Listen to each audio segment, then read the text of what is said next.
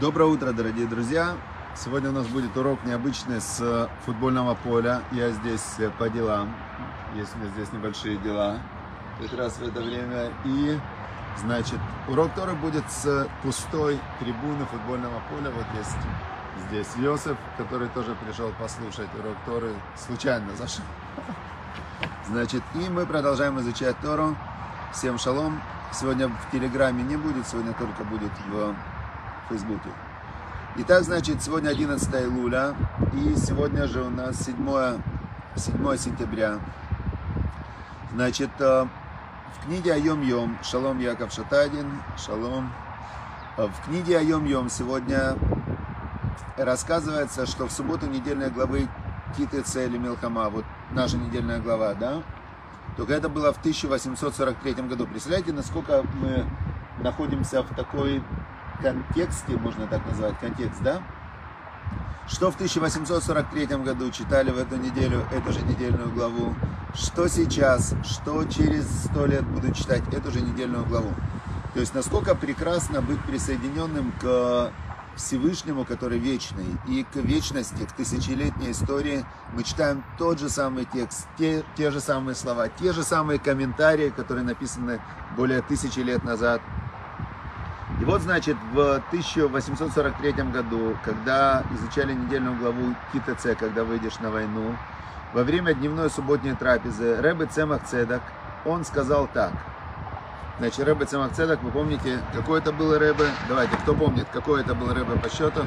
Я все время забываю, я так и не запомнил. Все, я Блинедер обещаю запомнить порядок любавических Рэбе.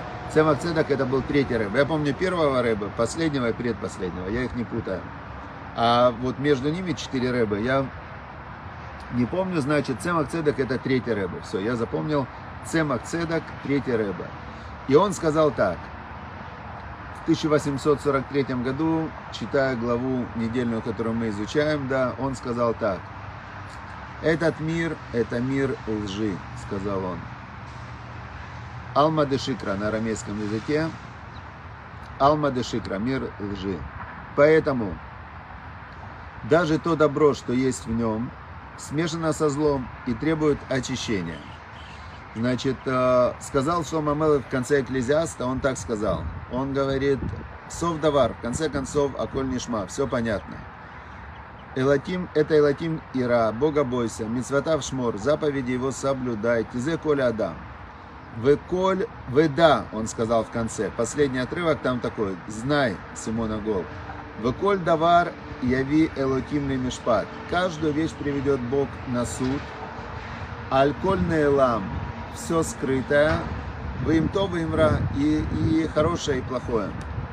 Как раз мы находимся сейчас в месяце Илули перед Роша Шана, и мы должны знать, что есть вот этот закон карма, то, что на Востоке называют бумеранг, а по-нашему это называется по-простому, за каждую вещь Бог приведет на суд. То есть есть последствия у каждого действия, каждого слова, каждого поступка, и за хорошее, и за плохое. И когда говорится за хорошее, вот это то, что сказал Рэбе Цемакцедек, что в каждом хорошем, из-за того, что мы находимся в мире лжи, в каждом хорошем есть примесь зла. Представляете? И требует очищения. Например, давайте приведем э, пример, как это работает. Смотрите. Например, я сейчас провожу урок. Ну, у меня мои, мое намерение, я служу Всевышнему, мне Всевышний дал возможность изучать Тору, и я хочу делиться этим, выполняя заповедь. Но сейчас конкретно, когда проводил, вот э, вспомнил отрывок из Экклезиаста, я думаю, вот я молодец, вот красиво вспомнил, да, в нужный момент вспомнил нужное место.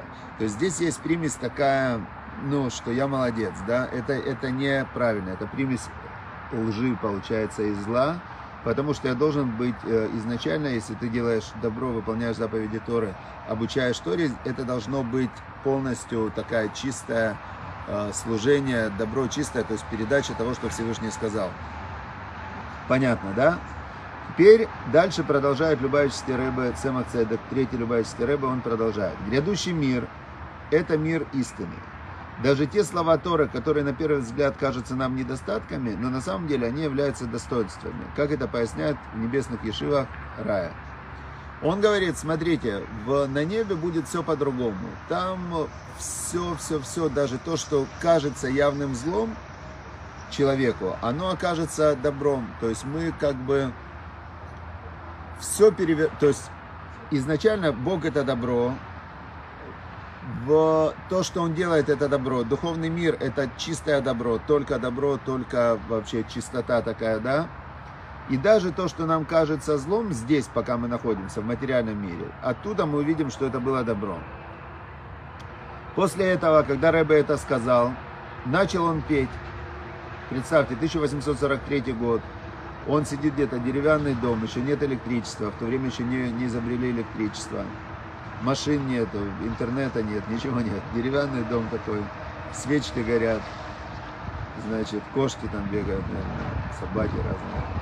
И вот, значит, э, после этого он начал петь, и рукой сделая знак, чтобы все пели вместе с ним. Все хасиды запели мелодию, которая воспламенила их сердца. А что им еще было делать? Не было интернета, не было телевизора. Они могли только, как они могли воспламенять сердца? Только петь. И вот они пели, пели, пели, пели, вместе воспламенили. Закончив пение, Цемах Цедек сказал, в этом мире слова, изучающие Тору частями, переводятся как изучающие Тору отрывками, не систематически. Но в Эдемском саду это означает, что человек учит Тору, а она настолько завладевает им, что делит его на части, дробит на кусочки. То есть, э, вот мы с вами учим же Тору частями, там чуть-чуть поучил, потом чуть посмотрел кино, потом поработал, потом опять посмотрел кино, потом опять поучил Тору. Так он говорит, что как ты на это посмотришь? Можно на это посмотреть как на недостаток, полупустой стакан. Эх, в этом году я у Тору-то я и учил-то всего, значит, кусочками. А можно посмотреть, ничего себе, вот эти кусочки, они меня и сделали человеком в этом году. Да, то есть он говорит, что когда мы смотрим с духовной точки зрения, мы видим только хорошее, только свет. Понятно, интересная такая идея. Наталья Маргулис из Малибу, да, из Малибу, мне кажется, она, она смотрит и, ну, отлично, видите, есть в Малибу тоже люди, которые изучают Тору. Теперь вторая книга называется «Обретение неба на земле». И в ней сегодня отрывочек такой коротенький, но очень интересный. Смотрите, случается, вы принялись что-то делать с лучшими намерениями, а получается нечто, по-видимому, противоположное. Значит, а, я уверен, что даже не надо приводить примеров. У вас такое бывало в жизни, вы что-то делаете с хорошими намерениями, Например, вы там, например, кому-то хотите сделать добро, а потом, получается, он на вас обиделся, скандал, там, поругались. Или же бывает, что когда еще бывает, что ты хотел сделать э, с лучшими намерениями, а получается нечто, по-видимому, противоположное. Я вспоминаю, у меня сразу всплывает там один э, мой конфликт э, с человеком, когда я, ну вот настолько я хотел сделать добро, что у меня не было, даже не было никакого вообще примеси, чтобы было там, ну вот, мне казалось, что невозможно здесь подумать, что будет какой-то от этого вред. И человек на меня обиделся, и вообще получилось прямо противоположное. Можно не сомневаться, ибо такова вековая традиция. Если ваши намерения хороши, получится только хорошее. Может быть, вы не задумали добра или не заботились о нем, оно все равно добро. Значит, он говорит так, что в итоге, в итоге, все равно, если ваше действие, его корень этого действия, ваше намерение, оно было сделать добро, в итоге оно все равно вырулится на добро. Как это вырулится на добро, непонятно. Но в моей ситуации, например, оно вырулилось на, на то, что я стал в тысячу раз более осторожный в отношениях и в словах и, и начал ну, просто думать о том, что когда ты даже хочешь ты добро, то нужно тысячи раз э, подумать, как воспримет человек это, да. И я могу сказать, что из-за того случая он реально мне в итоге принес, э, я надеюсь, много добра, потому что я исправил после этого многие там отношения, которые у меня были и так далее. То есть э, в итоге получилось, что этот конфликт и этот взрыв, когда из моего намерения сделать добро получилось не добро, он привел меня к осознанию того, что те методы, которыми я делаю добро, они часто приводят к недобру, и в итоге из-за того, что я это исправил, получилось, что ну и отлично. То есть Я хотел добро, получил в этом конкретном случае, получил конфликт. Но глобально, так как мое намерение Всевышний знал, и он мог меня научить быть осторожным в словах только через э, вот такой вот, ну прям, что я уже понял, да, знаете как, человек один ездит, не соблюдает правила движения. Всевышний ему как бы, ну, намекает, он едет, авария какая-то, он, ну, смотри, авария, да, и давай на газ обгоняет. Всевышний ему показывает вторую аварию. Он говорит, да, там вообще люди ездить не умеют. И еще быстрее едет. Всевышний говорит, ну ладно, тебя можно научить только одним путем. Дж, авария. Он такой, вот я вообще, как же я так вообще, все, не буду больше никогда ездить быстро. И научился наконец-то ездить по правилам и не попадать в аварии. То есть некоторых можно научить добру только через э, грабли, и грабли должны его ударить раз 10, и в конце концов э, с 10 раза он, может быть, поймет, что надо исправить что-то в себе. Иногда он идет и наступает на грабли с хорошими намерениями, но грабли показывают, что методы, методы, которые он выбирает для реализации своих хороших намерений, они не очень хорошие. Дальше, недельная глава сегодня нас э, учит еще нескольким законам. Мы продолжаем изучать, э, продолжаем изучать э, главу ТТЦ, когда выйдешь на войну. И в этой, интересно, что в этой главе очень много законов. По-моему, в ней больше всего законов, может быть, в ней или в Мишпатим, больше всего законов перечисляется. И сейчас мне пришла такая идея, что когда человек говорит, вот я хочу совершать что-то великое, да, вот станьте частью великого Ваикра, такой, такой лозунг. Кстати, давайте сделаем конкурс, как мы можем по-другому еще назвать то, что мы хотим сделать э, Ваикра, мы хотим сделать, ну вот, платформу, где самая большая обучающая платформа, где те люди, которые э, которые хотят обучать и доносить Слово Всевышнего, что они получат возможности для этого, и сама платформа будет как бы определять тех, у кого это хорошо получается, их усиливать. Это наша как бы основная идея. И вот стань частью великого, э, мне кажется, что можно чуть-чуть по-другому еще сформулировать. Давайте вместе подумаем, как можно сформулировать эту идею одним таким э, лозунгом, да, потому что мы хотим, чтобы все, кто слушают уроки, поддерживают уроки, инициируют уроки, чтобы они все стали партнерами в этом деле. То есть мы хотим э, именно быть платформой, да, не быть единицами, быть платформой. Подумайте, да, вот этот лозунг «Станьте частью великого». Так еще раз, в... когда человек хочет сделать что-то большое, он думает, за что же мне взяться такое большое. А глава, когда выйдешь на войну, она наполнена маленькими заповедями. И вот настоящая великая, это когда ты в малом, вот в каждом своем шаге ты выполняешь волю Всевышнего, побеждая свое эго. Вот это есть, э, вот это есть великая такая война, самая главная война с, с собой, со своим эго, со своим животным началом, злым началом. Это реальная война. А где она проходит? Где проходит линия фронта? В заповедях. То есть тебе, ты сидишь и думаешь, так, одеть цицит, не одеть цицит. А, а жарко сегодня, может я пойду без цицит. Там, ты сидишь и думаешь, а, шаббат, может мне на море поехать или мне все-таки в синагогу пойти. А, ну и так далее. Урок Торы. Ты думаешь, мне после урока Торы лучше написать свои выводы и еще проучить что-то, да, поучить что-то? Или мне лучше посмотреть там видосик какой-то, да?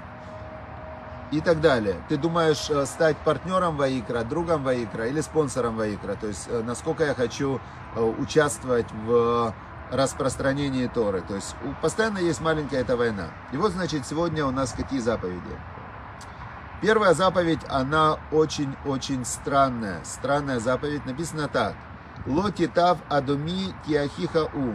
Не гнушайся эдомитянином. Эдомитянин это потомки Эдома, потомки Эсава. Он брат твой. Значит, не гнушайся египтянин, потому что пришельцем ты был в их земле. Значит, объясняет нам устная Тора принцип. Говорит, смотри, вот ты общаешься с эдомитянами. Эдомитяне, они, когда евреи шли из Египта, вышли армия эдомитян, евреи говорят, дайте нам пройти. Дайте нам пройти, пожалуйста, вот нас Бог ведет в Израиль, мы вас воду купим, еду купим, мы вас не тронем, нам вообще не нужна ваша земля, мы идем в Израиль, вы же наши братья. Ну, то есть Исав был родным братом нашего предка Яакова. Вы сыновья Исава, эдомитяне, европейские народы, да? И дом потом они стали цари дома, основали Рим потом. а мы евреи, пустите нас. И домитяне вышли с мечами, сказали, не пустим. Евреи их обошли. Обошли они. Теперь египтяне. Египтяне, они, когда евреи пришли по приглашению египетского фараона, Яков, его сыновья, 70 человек, семья, пришли в Египет, они их хорошо приняли, дали им землю Гошин. А потом, через примерно около 100 лет, они захватили их обманом в рабство. И 210 лет евреи были рабами в трудовых лагерях, как концлагеря. Египтяне убивали их детей. И тут евреи, значит, уже получили Тору, заходят в Израиль, и Маше Рабейну им говорит от Всевышнего, не, ты не можешь гнушаться эдомитянами, ты не можешь к ним относиться плохо. Ты не можешь относиться плохо к египтянам, которые убивали твоих детей. Как? Как это так? А вот такая заповедь. Почему? Почему? Не знаю почему, но вот такая заповедь. Такая заповедь. Дети, которые родятся у них, третье поколение их может войти в общество Бога. Значит, э, если они захотят стать евреями и присоединиться к еврейскому народу, третье поколение может стать, э, может войти в э, еврейский народ, принять диюр и стать евреями, да, и потомки египтян, и потомки едомитян. Теперь, но следующее, когда выступишь станов против врагов своих, своих берегись всего дурного. Дальше написано. Так. Другие народы, кроме эдомитян и, амуни... и эдомитян и этих египтян, сразу могут принимать диюр. А, например, Амон и Маав, которые совращали и совращали, чтобы служили евреи идолам, они вообще не могут зайти в еврейский народ. То есть те, кто убивали, те, кто воевали, могут войти. А те, которые заставляли идти против Бога, не могут. Отсюда, кстати, учится, что тот человек, который другого совращает духовно, он страшнее, чем тот, который хочет его убить. Потому что те, которые хотят совращать духовно, в итоге человек, который начал служить идолам и духовно испортился, он и физически умрет. А если он его хочет убить физически, то он духовно останется жив. То есть вот это вот важная вещь. Кто хуже? Хуже тот, который духовно уничтожает и приводит к идолопоклонству. Он намного хуже, чем тот, кто физически уничтожает. Понятно, да, интересно. И нельзя таить в себе зло. Вот это вот очень интересная такая идея, что нельзя таить в себе зло. Вот, например, а, после катастрофы, после катастрофы в Израиле где-то до 60-х годов а, вообще немецкий язык, немецкие продукты, немецкие товары, они были просто, люди впадали в шок, если видели что-то немецкое в Израиле. Прошло с 60-го года, прошло 60 лет. Сейчас каждая вторая машина немецкая. И, в принципе, в Германию, в Берлин ездят свободно, то есть никто уже не, не парится на эту тему. Ну, не, остались единицы. У меня есть один друг, например, он такой воевал за Израиль, такой спецназовец, все. Он говорит, нет, у меня принцип, я не прощаю, говорит. У меня принцип, у меня в доме нет ни одной вещи, которая немецкая. Ни одной вещи немецкой я не куплю никогда, и мои дети тоже. Вот он э, как бы взял себе это за правило. Теперь мы видим из э, этой заповеди, что не надо, не надо хранить зло, не надо мстить, не надо быть злопамятным. То есть в тот момент, когда Всевышний делает что-то, вот в этот момент оно имеет значение. А, когда проходит время, э, то тот человек, который таит зло, э, злопамятный, держится за прошлое зло, да, это неправильно. То есть мы видим, что Всевышний сказал, нет, не, не храни зло, не таи зло, не будь злопамятным, это для тебя лучше. Все, вот это вот то, что сегодня мы для себя посмотрели. Давайте еще посмотрим, может быть, у нас есть пару минут. Значит, э, э, законы нечистоты, значит, что нужно, когда ты находишься в стане, там, где есть божественное присутствие, очень нужно быть, следить за чистотой физической, за чистотой, то есть евреи всегда закапывали там, э, даже в пустыне они закапывались, если ходили в туалет, за стан, они обязательно нужно было это закопать. У каждого была лопатка такая, да. То есть э, это очень интересно. Вот, например, интересный закон, э, значит, не выдай раба господину его, когда он спасается у тебя от своего господина. Значит, если